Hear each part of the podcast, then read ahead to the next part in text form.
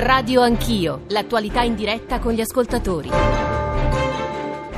Sono le 8.31, bentornati a Radio Anch'io, al microfono Nicole Ramadori. Noi abbiamo parlato e stiamo parlando di TAV, la linea ferroviaria Torino-Lione, su cui c'è uno scontro in atto nel governo, lo sappiamo, così come su altre infrastrutture, la TAP, l'ILVA. Ricordiamo che alle 10, quindi fra un'ora e mezzo, Di Maio ha convocato al MISE un tavolo con 62 delegazioni, si è già aperta la polemica, noi naturalmente lo seguiremo, probabilmente ce ne occuperemo domani, ma appunto oggi la TAV, perché il weekend che è appena trascorso ha visto sui giornali tante dichiarazioni di politici, anche di Di Maio, e ancora oggi su Repubblica c'è la posizione invece della Francia che dice il no francese a Roma, fermare la TAV ormai è impossibile. Insomma, stiamo cercando di capire quanto valga la pena continuare nella costruzione della TAV, quanti siano i benefici di questa opera, quanti siano i costi, le eventuali multe, gli eventuali risarcimenti. Lo abbiamo fatto con diversi ospiti di cui fra poco sentiremo la voce, ma prima il nostro numero 335 699 2949. Voi siete sempre molto attivi anche nel parlare di TAV, e allora sentiamo subito le vostre voci. È meraviglioso come chi non sa come funzionano i treni, chi non sa che sui binari corrono non solo delle ruote ma delle merci, delle persone, voglia interessarsi alla TAV. Parlo della Torino-Lione, non si vuole fare per problemi politici. In compenso ci lascia fare un buco nuovo nella montagna per raddoppiare il traforo del pregiudizio automobilistico. Aumenterà anche l'inquinamento in valle. Per quanto riguarda il treno, lo sanno gli oppositori che con le pendenze attuali che arrivano anche al 24/1000, la ferrovia, oltre a essere difficile da gestire, è anche molto logorante per chi lavora. Bernardo Sant'Ambrosio di Torino. Buongiorno, sono Virgilio da Ravenna. Ho appena sentito il presidente Chiamparino che nel caso che il TAV non venga fatto farà un referendum presso i cittadini piemontesi, ma la pagano questa TAV solo i cittadini piemontesi o la paghiamo anche noi cittadini di qualsiasi altra regione? Io chiamo da Ravenna, però la stessa cosa pagherà anche un siciliano eventualmente queste spese, quindi o il referendum si fa nazionale o se no non si fa. Già parlando di TAV si fa disinformazione, perché non è treno ad alta velocità ma è una linea ad alta capacità ed è stata pensata per aumentare il flusso delle merci, che in questo momento, anzi da più di 10 anni, questo flusso sta diminuendo. Ecco, queste le voci dei nostri ascoltatori, molto più esperti di noi, perché anche molti di loro vivono tra l'altro in Piemonte, quindi sono come Bernardo, sono direttamente interessati dalla TAV e la stanno seguendo da anni. Lo ricordiamo che sono 30 anni, il progetto ha 30 anni e la costruzione è iniziata nel 2011. Però riprendiamo le voci della nostra prima parte di trasmissione. Sentirete adesso dei brevi estratti delle dichiarazioni fatte appunto qui nella prima parte di Radio Anch'io di Sergio Chiamparino, presidente della regione Piemonte, che ha proposto un referendum popolare sulla TAV, ripreso appunto dal nostro ascoltatore Enrico Brivio, portavoce della Commissione Europea per l'Ambiente, e Livio Pepino, presidente del Controsservatorio Valla Susa. Sentiamo. Se rispetto a questo il governo dovesse sciacuratamente, sottolineo l'avverbio, decidere di bloccare il tutto, è chiaro che io, spero di non essere il solo, troverò uno strumento che non può che essere una sorta di referendum, qualcosa che consenta ai cittadini piemontesi di dire che loro sono a favore di quest'opera. Il tunnel Lione-Torino è considerato un progetto importante non solo per la Francia, non solo per l'Italia, ma anche dal punto di vista europeo, perché appunto è un'opera chiave in un corridoio mediterraneo che lega la Spagna, diciamo Madrid, Barcellona e poi va fino a Budapest, correndo per tutta il nord Italia. Perché si ritiene sia un progetto molto importante? Perché non solo da un punto di vista del traffico, perché ci sono 4 milioni di camion che attraversano la dorsale est-ovest, tra l'altro con benefici per l'ambiente. Se è stato sprecato 1,5 miliardi, non è una buona ragione per sprecare 26 miliardi. Oggi la linea storica è utilizzata a 1/6 delle sue potenzialità, meno del 20%. I traffici sulla direttrice est-ovest stanno crollando sia su rotaia sia su autostrada. Il mondo è davvero cambiato. Noi crediamo semplicemente, e questo mi sembra importante, non che si debba fare, non fare. Noi diciamo, se è utile, proviamo a valutarlo. Vogliamo fare una moratoria di 3 mesi, 4 mesi, trovare dei tecnici internazionali non legati alle forze economiche che vogliono fare l'opera, che facciano un calcolo di costi e benefici. E allora, avete sentito, erano le voci dei nostri ospiti precedenti, lo ricordo, Chiamparino, Brivio e Pepino. Buongiorno invece ai nostri ospiti già in linea adesso. Mauro Carena, buongiorno, sindaco di Villar Dora, in provincia di Torino, bassa Valle di Susa, ci aiuta spesso a capire e a leggere il territorio soprattutto, perché lei, sindaco, è stato interessato, diciamo, sin dalla prima ora, non so se possiamo definirla un no TAV ma dialogante. Sì, io credo di essere stato... È un po' un'etichetta. Sì, ecco, una persona che cerca in questa vicenda di uscire dalle etichette. Io sono una persona che dalla prima ora, parlo di 25-30 anni or sono, ho avuto dei dubbi sulla bontà di questa opera. Qual è il vero problema? Il vero problema è che sono stati posti da un territorio che sicuramente l'ha posto per un interesse anche personale, perché già pesantemente è infrastrutturato, perché è un territorio dove ci sono già molte opere, dove si è già intervenuti, preoccupato per se stesso, ha posto una questione che era quella dei costi, dell'utilità, dell'impatto ambientale e anche della necessità, visto che è un'opera che oltretutto la si contestava 25-30 anni fa, ma oggi il progetto è ancora più vecchio. E i dati dimostrano che forse quello che si era visto, oggi tutti parlano di economia green, oggi tutti parlano di ambiente, di una vita più sostenibile, di una vita che deve essere vissuta anche secondo altri tenori, secondo altre qualità e altri valori. Bene, tutto questo è stato posto come un tema. La questione TAV, da un momento locale, è diventato un simbolo generale. Guardi, io vi dico solo questo. In questi anni io mi sono seduto a tavoli con presidenti di consiglio, con presidenti della Repubblica.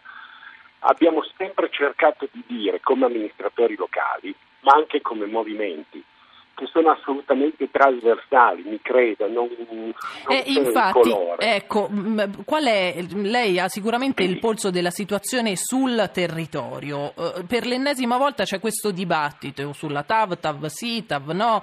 Le comunità locali, lei parla di trasversalità. Com'è che stanno reagendo adesso tutte queste ennesime discussioni? Allora, queste ennesime discussioni non sono nient'altro che porre un tema che noi continuiamo a porre sull'utilità, la necessità, l'importanza e il rapporto costi-benefici di quest'opera. Per noi che siamo direttamente interessati, ma per tutta una nazione che spende i soldi per questo tipo di intervento, che secondo noi nell'economia già di 25 anni fa era vecchio, era superato e che a maggior ragione lo sarebbe oggi. Dopodiché sono state fatte tante modifiche comunque, no, sindaco, se non sbaglio? Sì, posso dirle però che le modifiche sono state fatte sovente su questioni che gli amministratori locali o che anche i movimenti hanno posto e che quando sono state poste per la prima volta sono state ritenute non degne di essere accolte o addirittura risibili.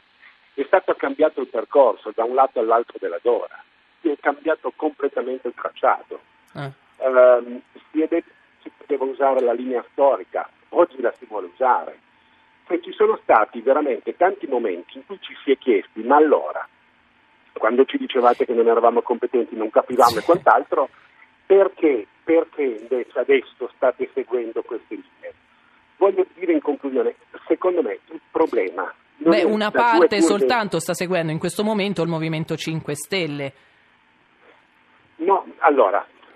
anche su questo io credo che ci sia una trasversalità. Il tema è stato posto a governi di colore diverso, è stato posto a governi Prodi come riforma ai governi Berlusconi, è stato posto centrosinistra come centrodestra. Oggi semplicemente lo si pone a questo governo, dicendo però, facciamo un excursus sui dati, vediamo veramente se ci serve o non ci serve, perché come amministratore locale questa confusione, questo avere sempre questo tema in valle, questo vedere persone che cercano la loro visibilità anche politica su questo tema, non aiuta, ti schiaccia tutto il resto, ci sono molte cose. Quindi lei in sostanza possiamo dire che è d'accordo con l'atteggiamento che sta tenendo il ministro Toninelli in questo momento, al di là delle sue dichiarazioni che appunto, ripeto, sono state ondivaghe nel tempo, però di fatto si dice c'è nel contratto, si parla di ridiscussione dell'opera, soltanto che adesso dobbiamo valutare costi e benefici, sederci al tavolo. Io rappresento un'istituzione, quindi a me i fanatismi non piacciono per definizione, né da una parte né dall'altra. Io ho la mia opinione, rispetto le opinioni degli altri, sto chiedendo di sederci a un tavolo per vedere i dati, per confrontarci, per capire, e poi chi deve decidere decida, tenendo conto sicuramente delle popolazioni locali, ma anche di tutto quello che la scienza, tutto quello che l'economia oggi ci pone a disposizione per quest'opera e per capire l'utilità di quest'opera. Ma è stato chiamato lei a un tavolo? Ha incontrato il governo? Allora, i tavoli sono nati perché dopo manifestazioni ci sono stati purtroppo anche problemi, perché ci sono state anche tensioni e quant'altro. Parlo ad esempio del 2005 o parlo anche di tanti altri episodi successivi. La popolazione si era conquistata il diritto di andare ai tavoli, si era conquistato il diritto di dire possiamo sederci, discutere, confrontarci, bene, questo è utilissimo, e si sono infatti resi conto di tanti errori, di tante situazioni che non potevano assolutamente né reggere né funzionare.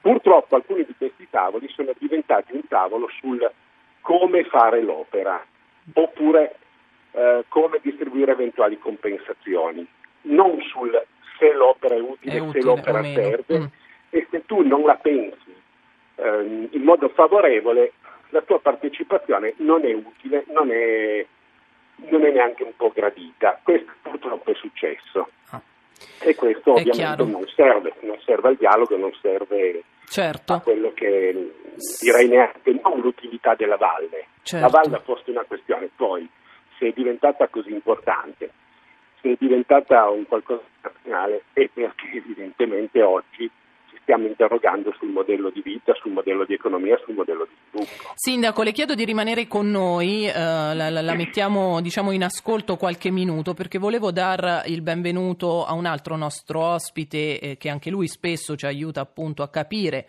le ragioni di questa opera, Antonio Calafati. Buongiorno professore.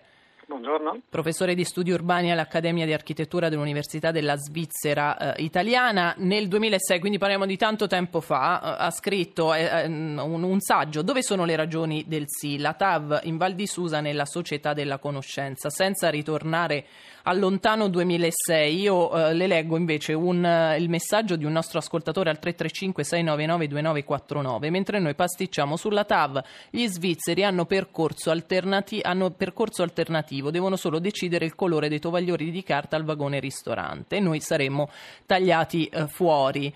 Insomma, sono passati tanti anni, professore. Qui ci ricordano come, adesso facevo a lei l'esempio della Svizzera, come noi italiani forse ci arrocchiamo sempre su posizioni di non cambiamento, di mancato cambiamento.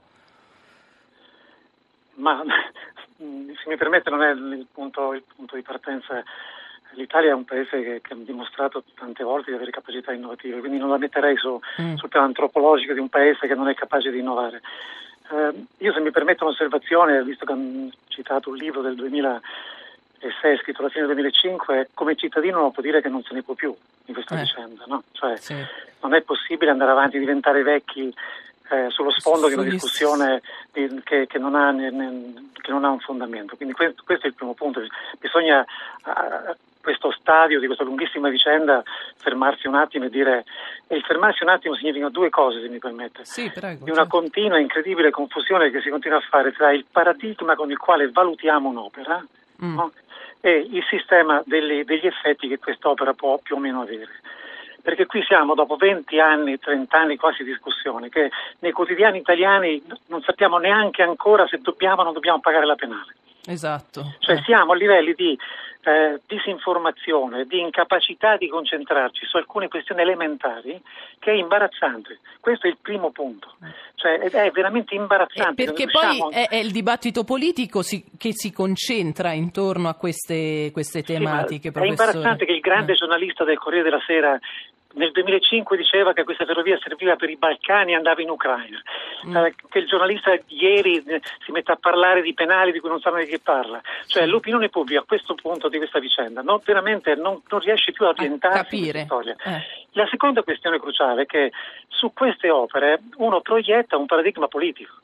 Cioè se io ho un paradigma ecologista, ad esempio, è chiaro che parlo di certi effetti in un modo diverso, ma questo è normale in una democrazia.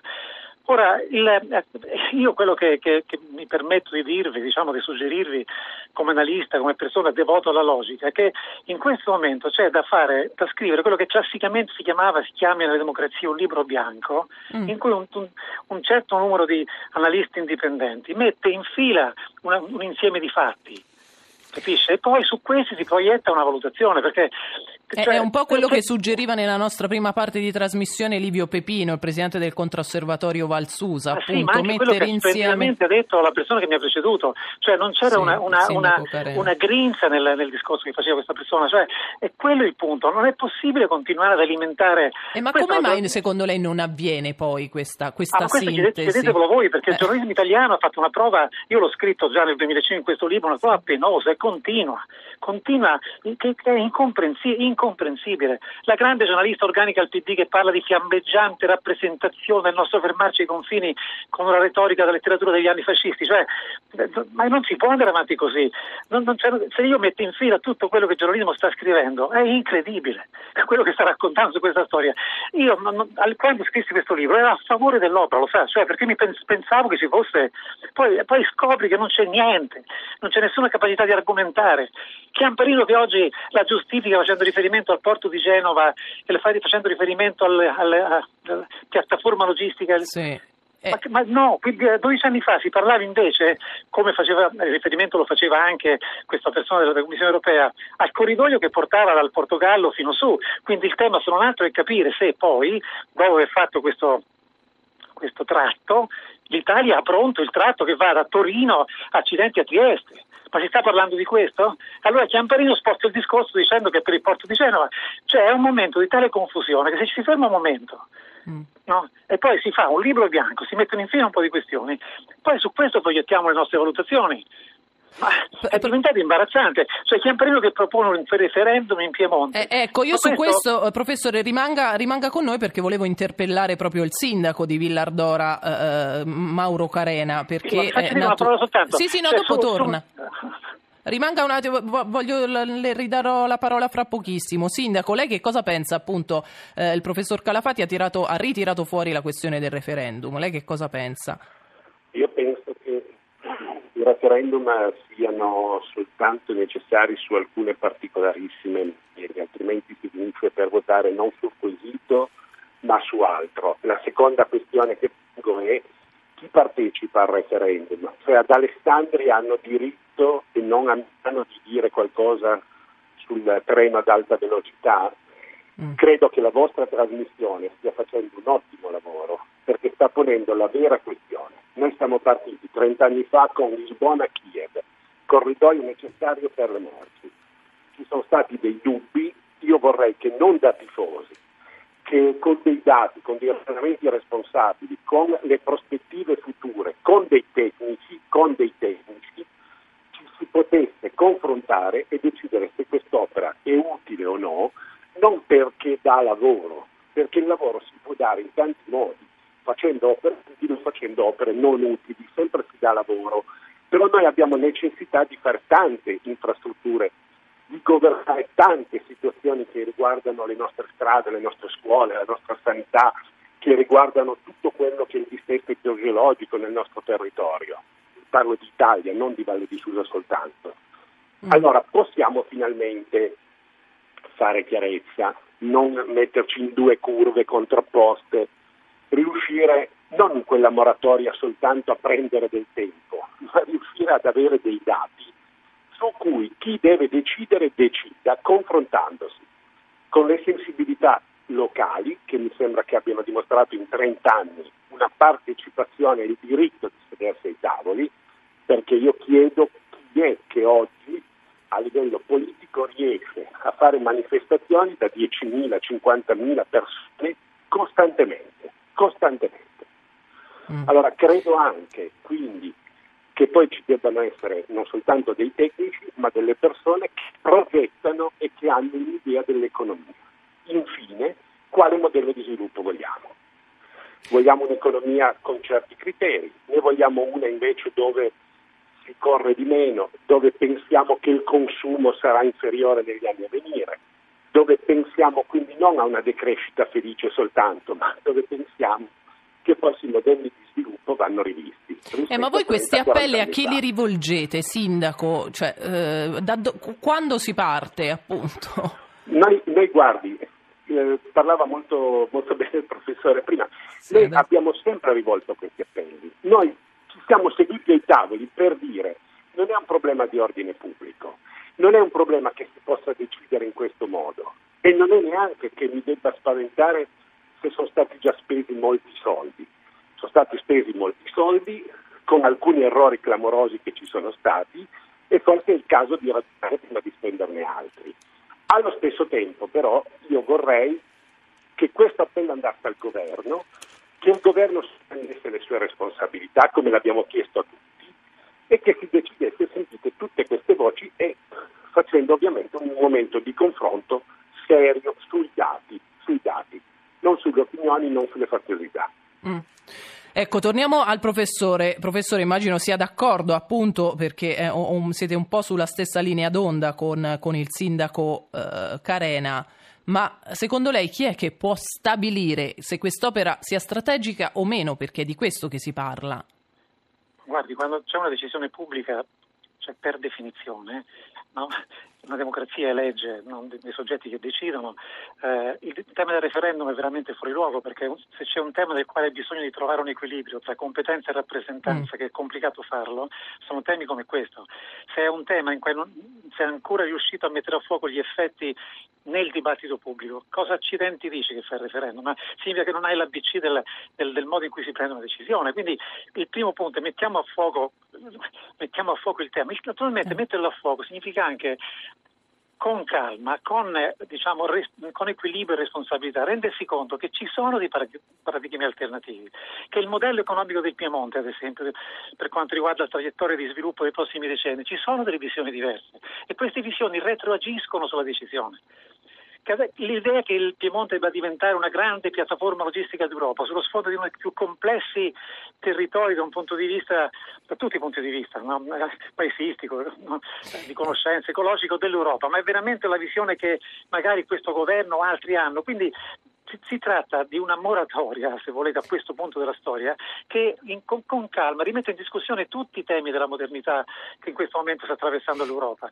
Ma mi chiedo chi può fare questa sintesi rispetto a queste visioni che abbiamo visto, sono anche spesso contrastanti e estreme. Io personalmente, più vicini di tutti a questa lettura, era ovviamente il nuovo governo, per quello che avevano detto all'inizio. Personalmente i primi passi che ha fatto mi hanno stupito, perché se il ministro dimostra di aver deciso prima di iniziare la discussione è imbarazzante anche questo per me, che ripeto come analista modesto.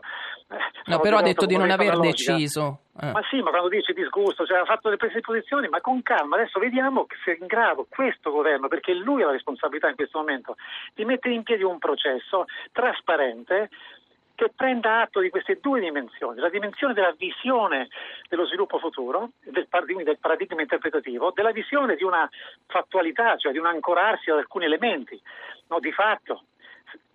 se riesce questo governo a mettere in piedi un processo di apprendimento dell'intero paese in poco tempo, perché lo si può fare, su questo tema, perché io come analista che sono lontano non ho mai messo piede in Valle di Susa, per essere chiari, per me è, il libro del 2006 nacque come che ha scritto, come mai ha scritto, ecco, ci spieghi come mai. Era un esercizio didattico, tenevo un corso di analisi di politiche pubbliche, c'era questo tema che è un tema paradigmatico, perché per un analista è un tema bellissimo, perché da studiare, è un tema di una comunità vastità, locale che si costruisce come un soggetto. Sì, è veramente interessante vedere quindi come rispondono ai diversi livelli, come si costruisce, diciamo noi, la conoscenza che conduce a una decisione. Peraltro, come prima di me ha detto anche Gallino in modo molto più autorevole di me, uno dovrebbe ringraziarli perché hanno costruito un processo che ha condotto a riflettere su un tema che va ben oltre il discorso di Valle di Susa, di quel tratto. Ecco, quindi, a questo proposito, professore, i nostri ascoltatori ci chiedono perché il popolo francese non sta facendo i nostri stessi discorsi. Questo io non lo so, non so neanche se non è vero che non stiano facendo questi discorsi. Comunque, tra l'altro, anche qui, no? Noi siamo la piattaforma logistica, ma la Francia il suo porto ce l'ha sul Mediterraneo, cosa dice lei? Penso di sì, no? Sì. Quindi l'ampliamento del porto di Genova sul rafforzamento è per la Francia o è per il Nord Europa? Forse per il Nord Europa. Cioè, stiamo navigando, investendo un'enorme quantità di soldi, secondo un paradigma che molti, e anche io personalmente, ritiene vecchio, senza neanche un orientamento, senza una bussola. Ecco. Ma è veramente singolare, è una storia veramente singolare. Ecco, e lo ripeto. Per chiudere, infatti, professore, siamo arrivati al termine. Prego.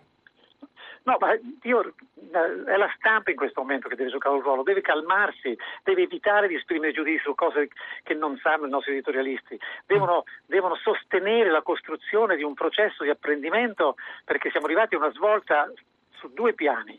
C'è un governo che dice di avere un nuovo paradigma interpretativo, io non so ancora se è capace di dargli poi sostanza, e c'è una situazione di confusione che è ancora aumentata sulla base di due elementi fondamentali. Il primo, che è sparito dall'orizzonte la motivazione per cui si faceva all'inizio, cioè il grande corridoio europeo, di cui non parla più nessuno, perché qualcuno sta parlando se questo treno passerà o non passerà, questa linea, scusi, passerà in Slovenia, passerà nella Pianura Padana, si sta costruendo quel tratto, perché senza quel tratto che senso ha la Torino-Lione? Perché quando io iniziai era quello il tema, era quel tratto. E certo, è cambiato. E quello è sparito, quindi non si capisce più. Allora il tratto di Genova, è la piattaforma logistica, ma questi sono temi completamente diversi, ma questo l'avevo già scritto nel 2005, cioè sono paradigmi diversi, ma metteteli chiari sul tavolo, fateci capire a noi semplici cittadini lontani. Che cosa succede, che cosa succederà? Grazie professore, siamo in chiusura, grazie al professor Calafati, grazie al sindaco Carena, noi ci diamo appuntamento a domani, grazie alla nostra squadra, Alberto Agnello, Adamarra, Elena Zabeo, Maria Grazia Santo, grazie ai tecnici in console, in regia Massimo Quaglio, appunto appuntamento a domani sempre con Radio Anch'io, probabilmente Ilva. A domani, buona giornata.